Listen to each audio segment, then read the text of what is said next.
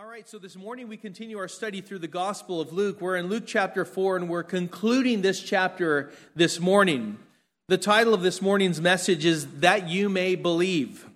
So let's begin by reading Luke chapter 4, and starting in verse 31.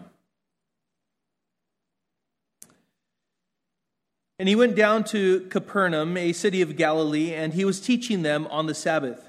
And they were astonished at his teaching, for his word possessed authority. And in the synagogue there was a man who had the spirit of an unclean demon, and he cried out with a loud voice, Ha! What have you to do with us, Jesus of Nazareth? Have you come to destroy us? I know who you are, the Holy One of God. But Jesus rebuked him, saying, Be silent and come out of him. And when the demon had thrown him down in their midst, he came out of him, having done him no harm. And they were all amazed and said to one another, What is this word? For with authority and power he commands the unclean spirits, and they come out. And reports about him went out into every place in the surrounding area or region. Father, we want to lift up this time of study into your hands, Lord. We do ask, Father, that you would give us understanding. Speak to us personally. Lord, may your word truly cut to the core of our hearts, of who we are, Lord, that we may, in that work, Lord, become more so a people that reflects who you are. That we would be given to the process of sanctification, even now as we sit at your feet and receive your word. And so teach us all things this morning that would bless you. Give us ears to hear and hearts to obey your word. And Lord, as we do so, that we may walk away from here better for having not only heard your word, but understanding it and applying it. And so, Father, we commit this time into your hands, Lord. We ask your blessing and pray this in Jesus' name. And all of God's people said, Amen. So as we read here, we see how it is that Jesus begins his ministry there in Capernaum by, number one, teaching, and number two, showing, revealing his authority over this demon that possessed this man. We begin with this miracle here, and we're going to continue this morning with other miracles. Now, if giving sight to the blind, hearing to the deaf, speech to the mute, strength to the lame, and deliverance to people who are possessed by demons, if all of this was not the reason why Jesus was on earth, why it is that he came, then the question is, why do them? We should ask the reason. Well, why is it that he performed these miracles? What is the purpose for them? What is God's intention? First of all, we need to understand that miracles reveal that Jesus is the Messiah.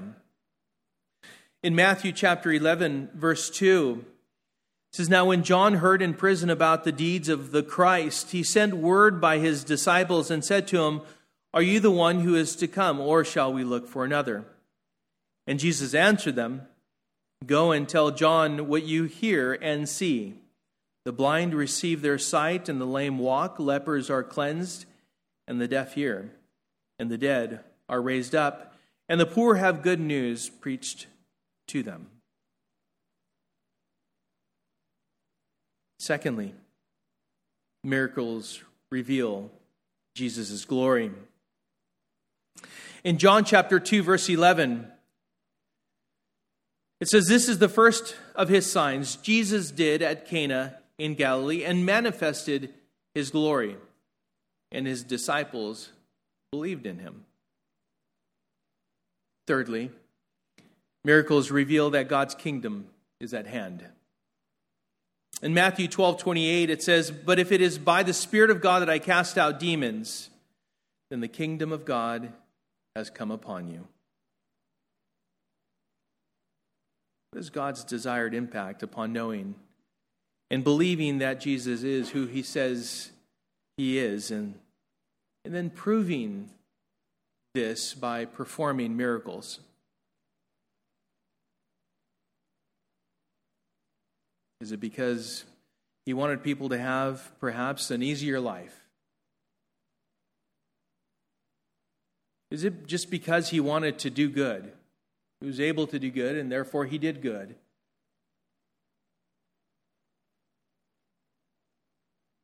Or was it because he wanted to gain perhaps a big following?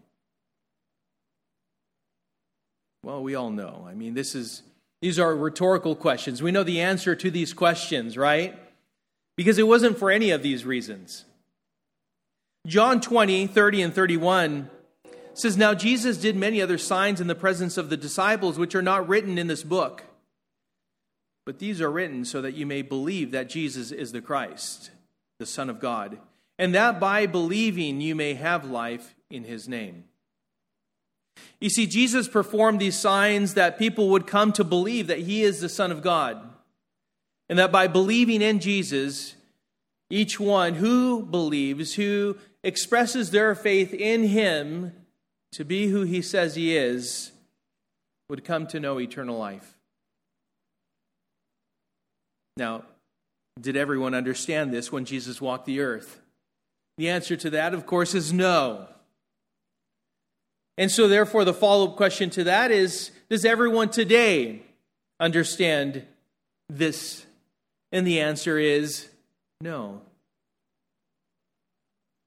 People still look to Jesus for things other than salvation. Perhaps we can get caught up in that even as believers, as we live lives and we experience difficulties, hard events in our own lives.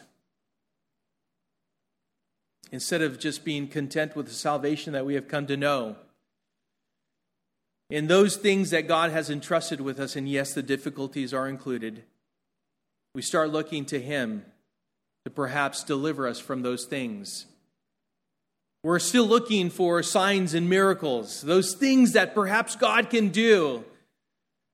Not that there's anything wrong in that, but we look for those things to bring us to a place of contentment with him.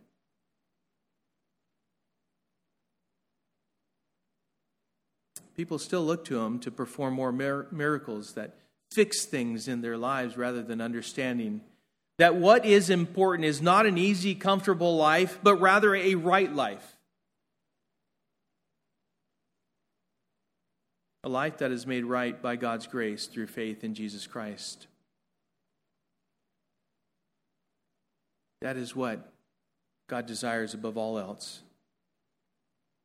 2 Peter 3:9 says that God desires that none perish, but that all reach repentance. That is his intended desire. The result that people come to believe in Jesus Christ as the Son of God, the one who paid for our sins in full on the cross by his shed blood, that we would know eternal life.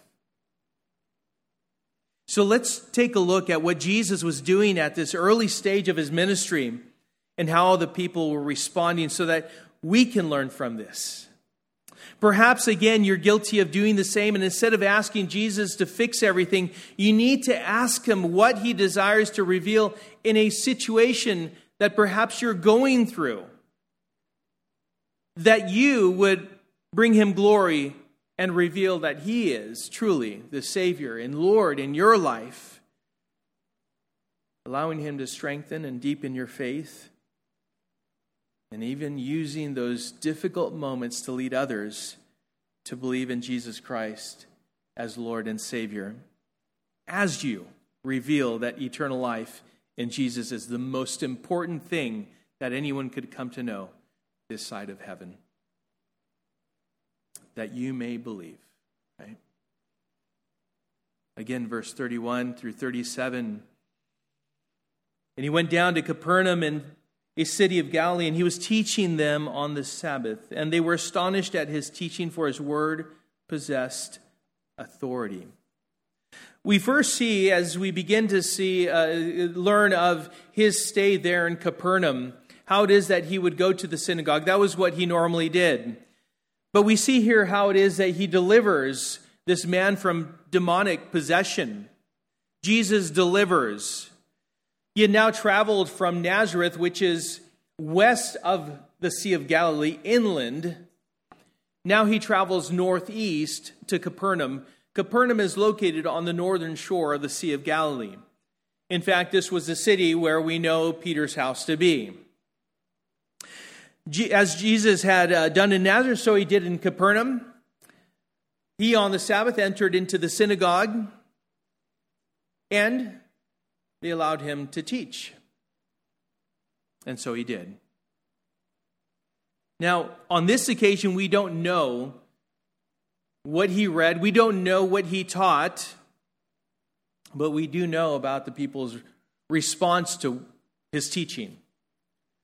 We see their reaction. And that is that they were described as he was completing his teaching, that they were just astonished. They were amazed at his teaching. Why is that? They were amazed at his teaching because his word possessed authority. Can you imagine? In hindsight, we think about this and we think, of course he had authority. Of course he has authority. He is the Son of God. He's Jesus, the one whom the Father sent. He's the second person of the Trinity. And yet for them, they didn't know this. They didn't believe this. Because normally the person that was teaching would speak not in their own authority, but on the authority of someone else. They would quote a rabbi that they had learned under, that they had been brought up under. But Jesus, he was teaching in a different way. They were truly amazed because he spoke as if he spoke with his own authority, that he had direct knowledge of the Scriptures, and he had the ability to interpret them with confidence. Not quoting other rabbis, but speaking, preaching, teaching the Scriptures. Remember what Jesus said in the synagogue in Nazareth. In verse 17, it says, "And the scroll of the prophet Isaiah was given to him. He unrolled the scroll and found the place where it was written, 'The Spirit of the Lord is upon me, because he has anointed me to proclaim good news to the poor. He has sent me to proclaim liberty to the captives and recovering of sight to the blind, to set at liberty those who are oppressed, to proclaim the year of the Lord's favor.' And he rolled up the scroll and gave it back to the attendant and sat down, and the eyes of all in the synagogue were fixed on him. And he began to say to them, 'Today this scripture has been fulfilled in your hearing.'" He spoke with the same authority. He taught with the same authority in Nazareth as he now did in Capernaum.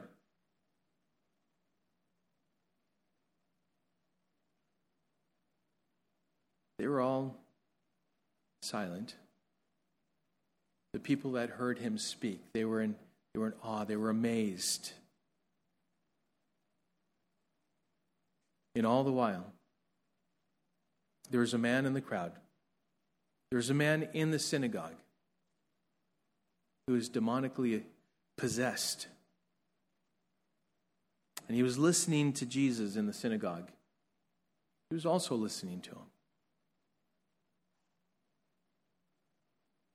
But unlike everyone else, this man was not silent. He was not struck to the heart in such a way that he couldn't even speak.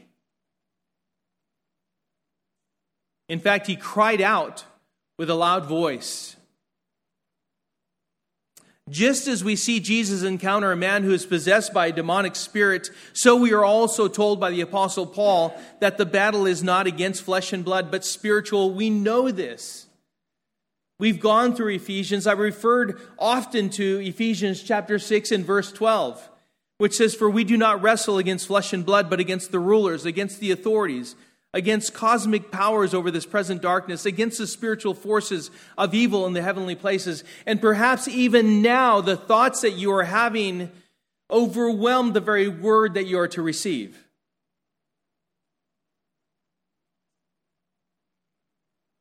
Know that that very struggle in your own heart and mind right now is to get your attention and undermine the very work that the Lord desires to do at this moment.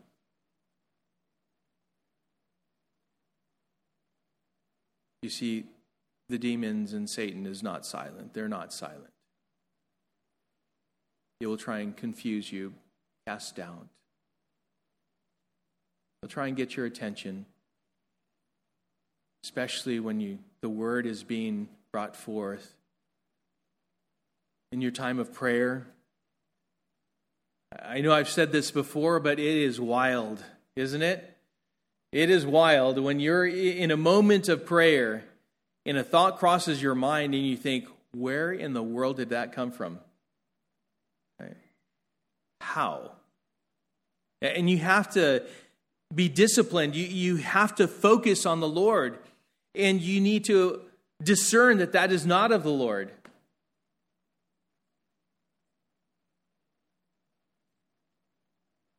This demon that was in the presence of Jesus in that synagogue knew exactly who Jesus was, the Holy One of God.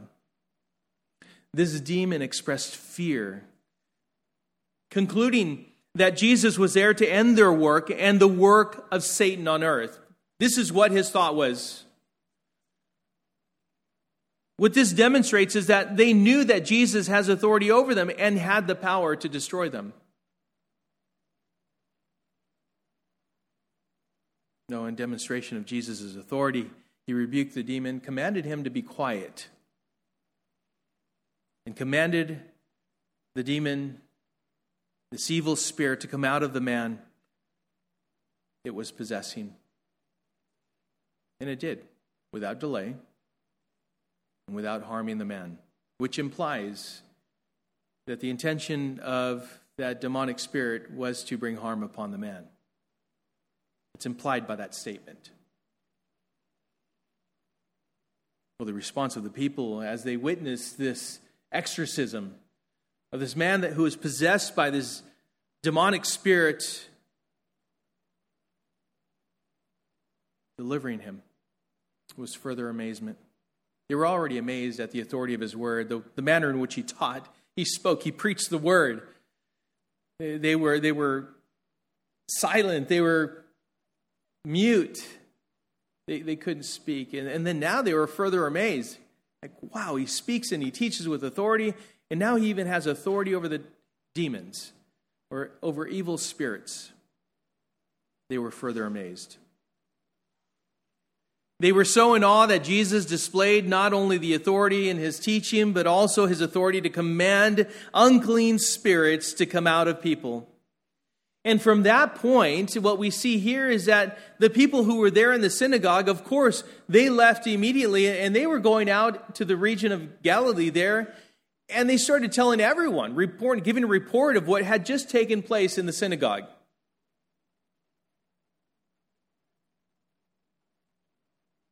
Now, I want to comment in regards to this whole situation, this event. In fact, I know Pastor David Rosales right now at Calvary Chapel Chino Valley. I saw the title of his message this morning, and I think it's "When Satan Joins a Church." It's like, whoa, what a title, right? And I believe he's going through the book of Acts.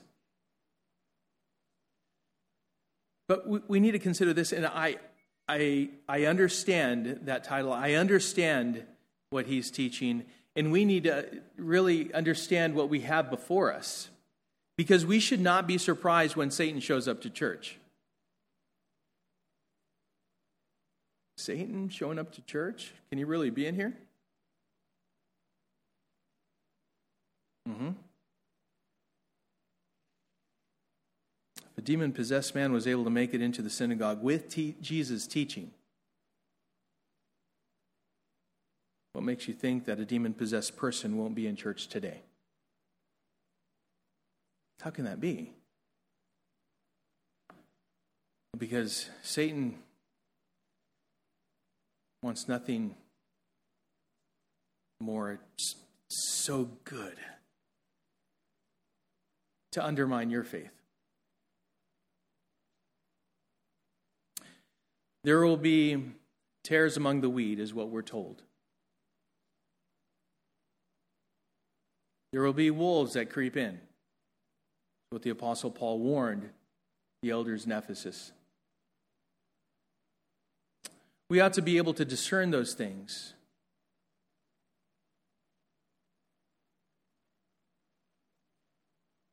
You see, the demon will be exposed for who he is because he will desire to steal, kill, and destroy, according to John 10:10. He will murmur. And these are the characteristics of Satan. He will murmur, gossip, lie, attempt to undermine the work of the Lord, that is evangelism and discipleship, and disrupt the unity of the brethren. He will divide, confuse, and cast doubt in people's minds about God and his people and his word. Have you ever experienced that within church?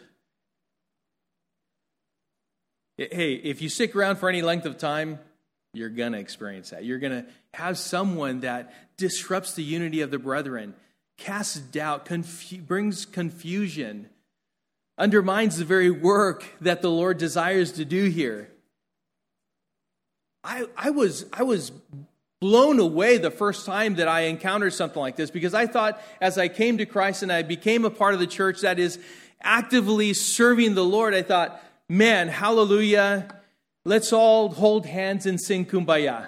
Because I have just reached that place to where everything is perfect. No. And then some time passed. Then my first encounter with someone who just is in the flesh. Not that I wasn't, from time to time, but just that it wasn't perfect. And then other times when it was just like really blatant. I thought, wow, what's going on here? I thought church was supposed to be different. Maybe I should go to a different church. Maybe it's not this one. Maybe it's another one. It's just not this one.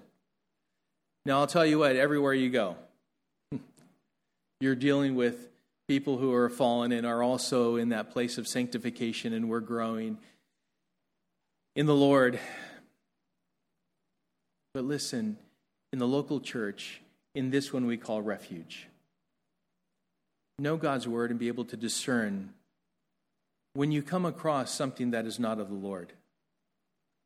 More importantly, can you please be aware of it in your own life, in your own heart? I mean, Ray, you brought it up a couple times. The heart is deceitful and wicked. Who can know it? Don't trust your own heart. And don't think that you're above that. Because we can all fall to that place and act more like Satan in those moments. Catch yourself. Be able to discern. Think about the manner in which you're conducting yourself, your behavior, your words, what you're encouraging others to do and not do. Is it to bring everyone together? Or is it to splinter? Is it to build up or to tear down? Is it to cast doubt or deepen their faith? What is it that we're doing? So be careful. We got to be mindful of ourselves, each person. 1 Peter 5:8 says, "Be sober-minded, be watchful. Your adversary, the devil, prowls around like a roaring lion seeking someone to devour." And James 2:19 says, "You believe that God is one, you do well. Even the demons believe and shudder." And we see evidence of that as we see this person who is possessed by this demon, fearful and shuddering at the presence of the Son of God. Well, as you see this miracle explained, laid out for us, may that bring us to a place of believing that Jesus is truly the Son of God. Believe in Jesus Christ and his salvation. Know that he has authority over everything. And then may that compel you to do his work and bless him. Well, word got out about Jesus. And Jesus heals. Beginning in verse 38 as we continue, it says, "And he arose and left the synagogue and entered Simon's house. Now Simon's mother-in-law was ill with a high fever, and they appealed to him on her behalf. And he stood over her and rebuked the fever, and it left her. And immediately she rose and began to serve them. Now, when the sun was setting, all those who had any who were sick with various diseases brought them to him, and he laid his hands on every one of them and healed them. And demons also came out of many, crying, "You are the Son of God." But he rebuked them and would not allow them to speak, because they knew that he was the Christ. So Jesus delivers, Jesus heals. After Jesus had taught in the synagogue and delivered this man from demonic possession, he traveled a short distance to Peter's house. Now, for those of you who have gone to Israel, you've more than likely gone to Capernaum, and you've gone to the synagogue that is presently there. Is actually not the synagogue that Jesus entered into. That is believed to be under a couple layers of that synagogue. But from that location to where they believe to be Peter's house is not far. I mean, we're talking maybe, 50, 75 yards at the most. It's very close, and it is toward the Sea of Galilee. And so Jesus traveled a short distance to Peter's house, and they all entered into his home, into the place where Peter's mother-in-law was sick. Now, what we have here is not a note saying that Jesus immediately upon entering the house knew that Peter's mother-in-law was sick, and therefore went to her bedside and healed her of this illness, of this disease. There's no word of that. In fact, he simply entered the house. It was when they appealed to him, giving him an awareness that she was sick and she had a fever, and asked him to go, that he responded.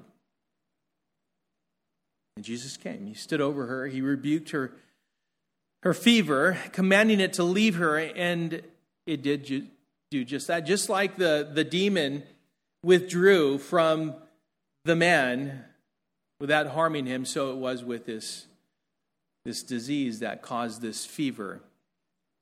It was completely stopped at the word of Jesus Christ. But let me ask you this. As he did this, she is described as having gotten up, and she immediately began to serve them.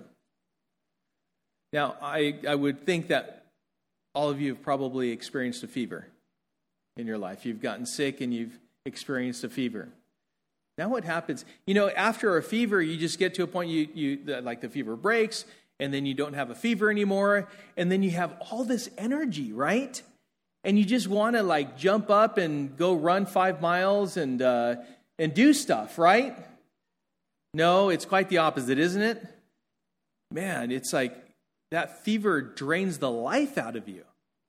You're sick. You don't feel good. You may not have a fever anymore, but you certainly don't feel like doing much of anything. You want to rest. You want to recover. But what happened with Peter's mother-in-law? She immediately, as she got up, she immediately started serving them. Now remember that meanwhile, and this was truly amazing. Again, this is another example of God's authority, of Jesus' authority over not only the demon, but also the disease. And she immediately sprung to her feet and had the energy and the wherewithal to serve them. And all the while, as this was going on, reports of Jesus were going out everywhere in the area. People were starting to find out, and they were starting to come toward where Jesus was, there in Capernaum, knowing that he had gone to Peter's home. And as we have described here for us, as the sun was setting, this was officially the next day. And so it was the day after, even though it was the same as far as we're concerned, the same day, but as soon as the sun goes down, it's the next day, it's the following day, it's the day after the Sabbath, It was Sunday for them. And the people had the liberty to now travel as they pleased. And they started coming from all over the place. Those who were sick, Jesus healed them as they came. Not only did he heal those who were sick, who had diseases, but also those with demons he cast out. Demons also, as it says here, came out of many. Now, as we see here in Scripture, I know it to be true today. I truly believe that there are those diseases, there are those who we would consider to be, the world would consider to be mentally ill. Actually, are no different than these people in the time of Jesus.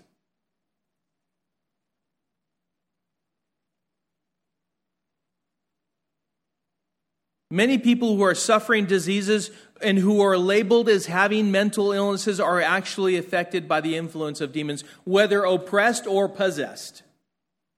If you've ever spent some time out sharing God's word with people, evangelizing on the streets, and you come across people, you will know that to be true. You want to go out prayed up and in the right place with the Lord.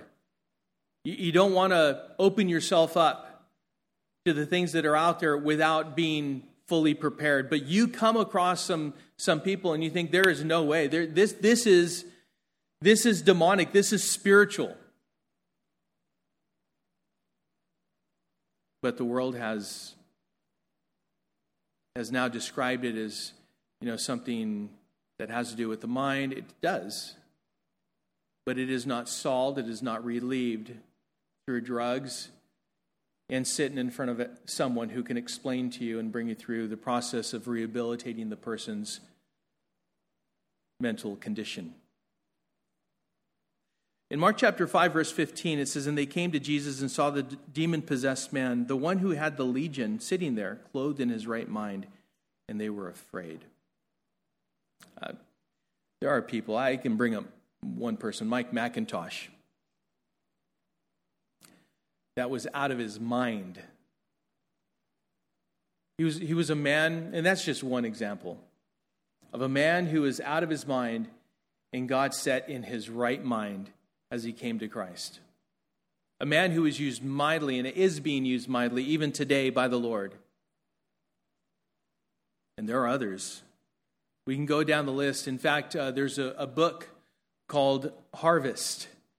And it refers to a number of Calvary Chapel pastors and men who were in one place one moment and completely delivered from that as they came to surrender their lives to Jesus Christ and were clothed in their right mind.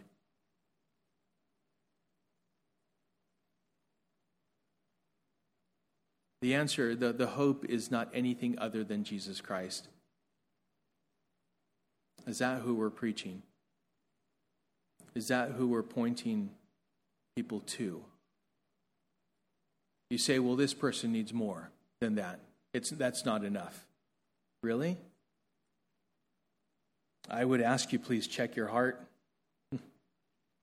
Please, if we're relying on medicine more than or people or some professional, medical professional more than Jesus, then you got it backwards. Do we believe that he is the great physician? Do we believe that he is the only one in whom we can hope for eternal life? I'm not saying there's not a place for those who can help as far as medicine is concerned. But listen, that is not the one that you ought to go to for salvation, hope, for deliverance from what we're looking at this morning. Because we see here that the only one who had authority over these diseases and demons who were possessing people was Jesus, healing the people and commanding the demons to be quiet and to come out of the people. And so they did. The demons were not allowed by Jesus to speak, although they knew who he was. As we continue going through this story that we have here, this event. Now remember that Satan knows who Jesus is and will always attempt to twist the word and mar the image of Jesus and elevate in that place man by bringing pride to the surface and causing the person to desire to lower Jesus and elevate the needs and desires of man. That is what we'll see happening. It's nothing new. Evidence of this is seen in the tempting of Jesus in the wilderness. Did Satan not do that with Jesus? He did the very same thing. In Acts chapter 16, verse 16, this is Paul and Silas before they were thrown into jail. And in fact, this was the reason why they were thrown into jail. It says this: "As we were going to the place of prayer, we were met by a slave girl who had a spirit of divination and brought her owners much gain by fortune telling. She followed Paul and us, crying out, 'These men are servants of the Most High God, who proclaim to you the way of salvation.' And this she kept doing for many days. Paul, having become greatly annoyed, turned and said to the spirit, 'I command you in the name of Jesus Christ to come out of her.' And it came out that very hour." Now, question, why would Paul do this if she was testifying correctly? Was it not true? Was she not speaking the truth of who they were? The answer is yes. She was speaking the truth, but she was mocking in her intent. Her intent was to elevate herself as she was energized by the demonic spirit that was possessing her. Remember, she brought great gain to her masters, those who were using her to make money. Listen, in the same way, if our attempt is to elevate ourselves at someone else's expense, then we need to repent and stop doing that. And instead glorify Jesus and lift his name and serve him at our cost.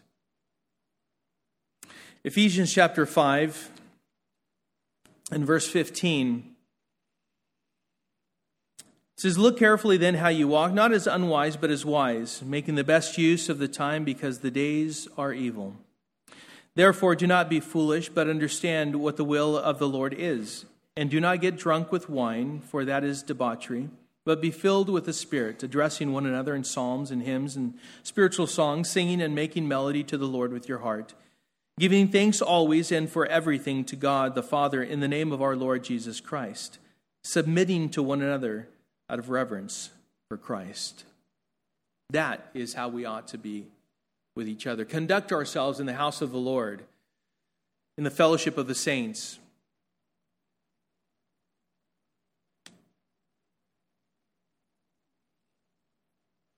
Jesus healed many people of disease and demonic oppression and possession. And as we see here, it's described, and he did this beginning at sundown, and he did it all night long. As they brought these people, as they came that were sick and were possessed, he healed and he delivered all night. And then verse 42, "And when it was day, he departed and went into a desolate place. And the people sought him and came to him and would have kept him from leaving them. But he said to them, 'I must preach the good news of the kingdom of God to the other towns as well, for I was sent for this purpose.' And he was preaching in the synagogues of Judea." So Jesus delivers, Jesus heals, but Jesus came to save. Jesus, at this point, after a whole night of ministering to these people, Jesus wanted to get alone with the Father, and so he left. He wanted to go out into somewhere quiet and private. And he often did this. He would remove himself and go just spend time with the Father. But the people did not allow this. They saw where he went. They went to him. And in fact, they didn't want Jesus to leave. But in this time, in this moment, Jesus told them that he had to go. It was the Father's will is what he was communicating to them, that he go and preach the good news of the kingdom of God. Everything that they had heard, he had to preach to other people in other places. Jesus was demonstrating who he was, revealing that he was the Messiah, revealing his glory, and revealing that the kingdom of God was at hand. In teaching in the synagogues, both in Nazareth and in Capernaum, and everywhere that he went, as we now see him go into Judea, Jesus was teaching the very word of God that they had heard before, but he spoke with authority. And we know that in his teaching, just like he did in Nazareth, so he did everywhere that he went. And we'll see evidence of this. We'll see these times when he corrects what has been taught about the word. He is correcting. He is teaching them. He is revealing who he is. Even calling on them to repent and believe. And so Jesus was correcting things regarding Scripture and the kingdom of God that they had gotten wrong. By the way, he's still doing that today through Scripture. The miracles served to prove his authority over disease and demons, and that he was the Son of God, that the lost may be found, and that those in darkness may come into the light. Luke 19:10 says, "For the Son of Man came to seek and to save the lost." So how about you? As we consider what we have gone over, why are you here?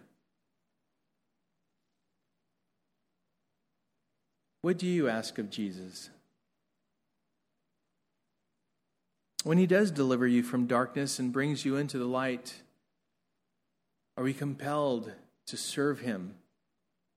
Just as Peter's mother-in-law was compelled to serve him, to honor him, to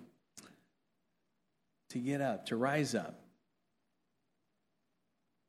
Do we understand who he is? And are we considering ourselves? Are we discerning when the things that we express in our own lives, or the thoughts that we have and the things that we say are not of the Lord?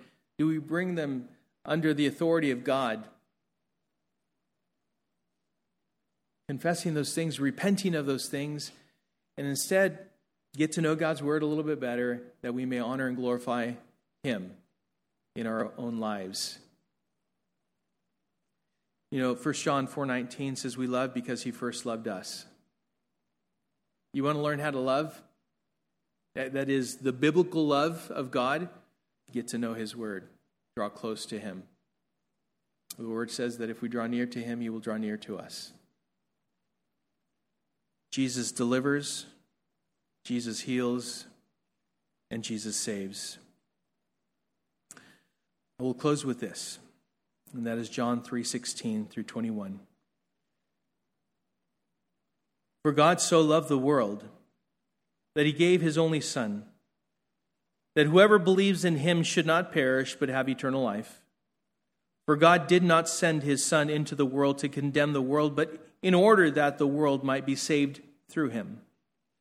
Whoever believes in him is not condemned, but whoever does not believe is condemned already, because he has not believed in the name of the only Son of God. And this is the judgment. The light has come into the world, and people love the darkness rather than the light because their works were evil. For everyone who does wicked things hates the light and does not come to the light, lest his works should be exposed.